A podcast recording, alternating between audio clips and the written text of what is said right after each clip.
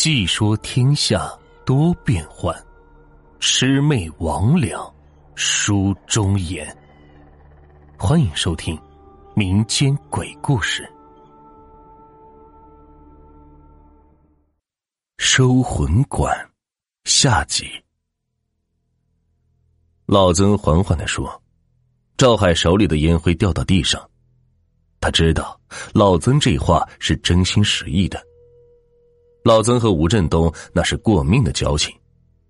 太北照相馆在文革时期被砸，到了一九八五年，老曾想重建祖上的照相馆，当时他没什么钱，借了三万块钱的高利贷，可照相馆只是小本生意，又逢太平盛世，谁家老死人呢？三年后，追债者拿着砍刀上了门，老曾要么还命，要么还钱。当时是吴振东拿了六万块钱出来，帮老曾还上了高利贷。二十多年前，那可是吴振东全部的财产，这事儿老曾会记一辈子。唉，老吴也是气昏了头。赵海说：“这父子俩的情分恐怕是断了。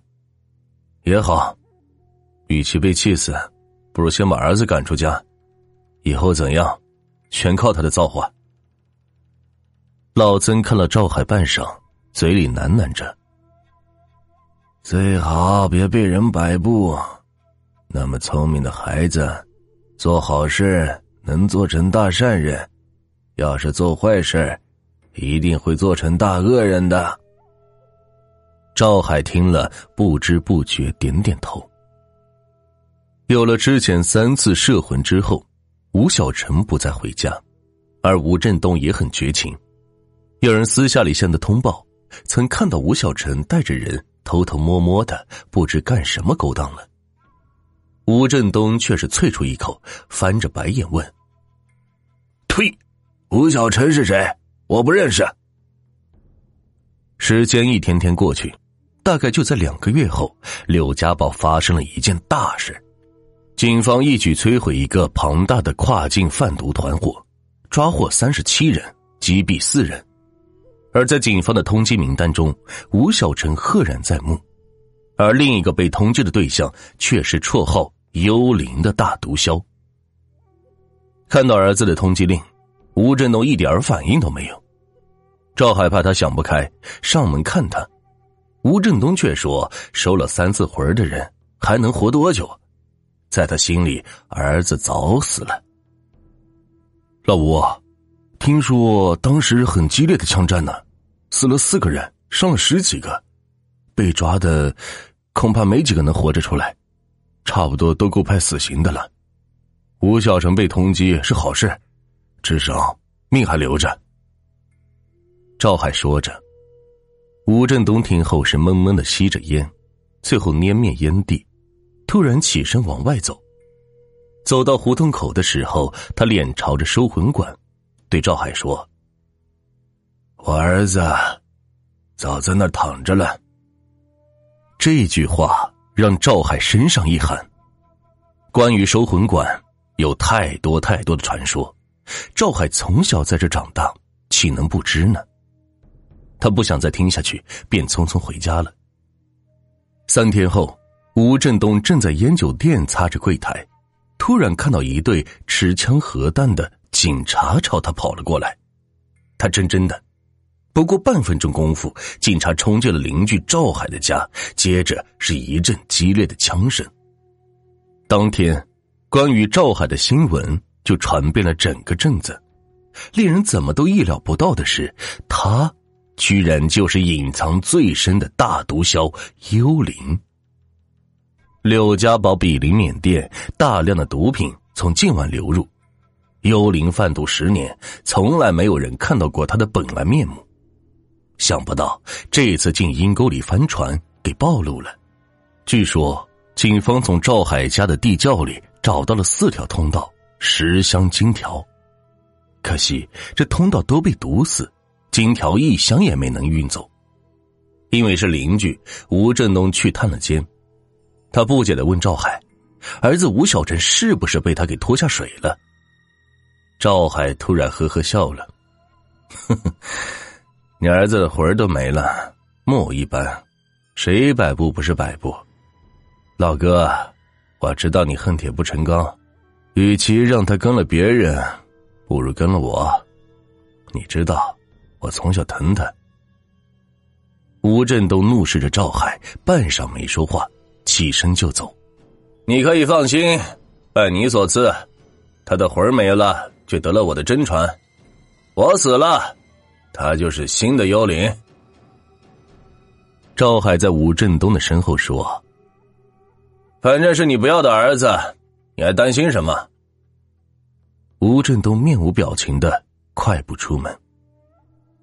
三个月后。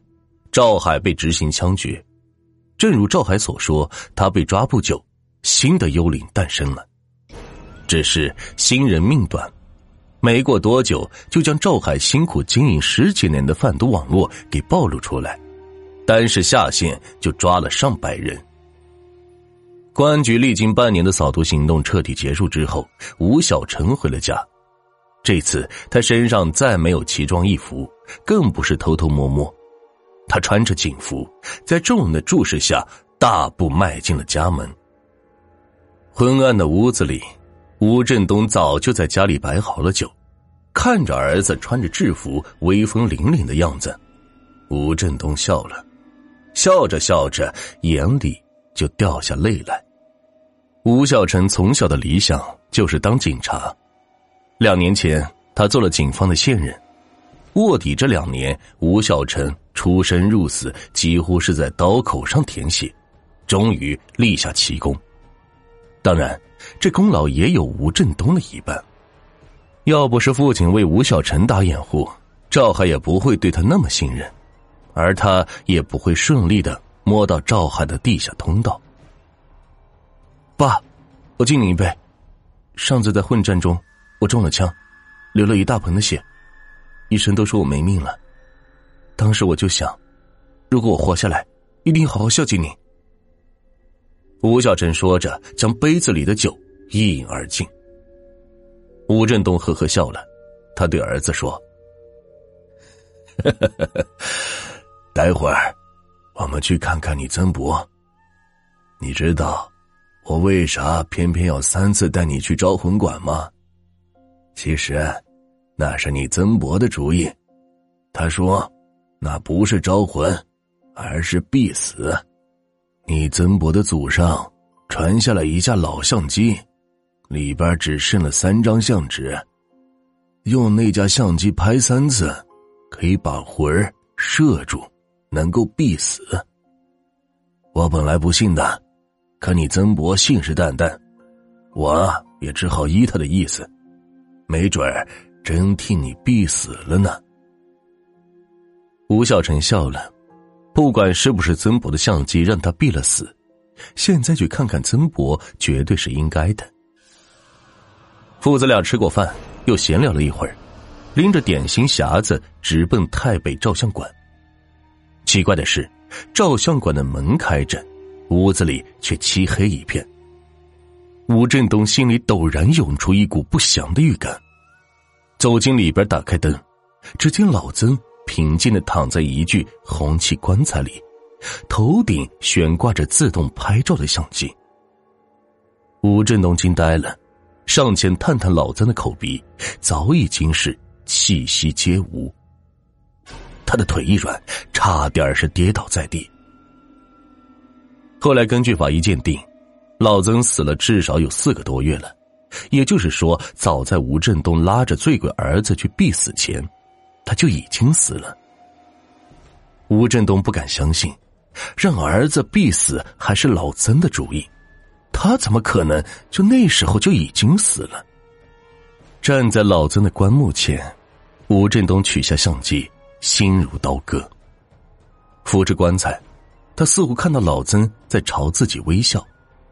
吴振东轻轻凑到老曾跟前说：“谢谢你老弟，咱儿子平平安安，一点事都没有。这回你可以安心的走了。”第二天，太北照相馆关了门，吴振东拿着钥匙蹒跚离开，走出几步，回过头，夕阳的余晖落在斑驳的大门上，一片金黄。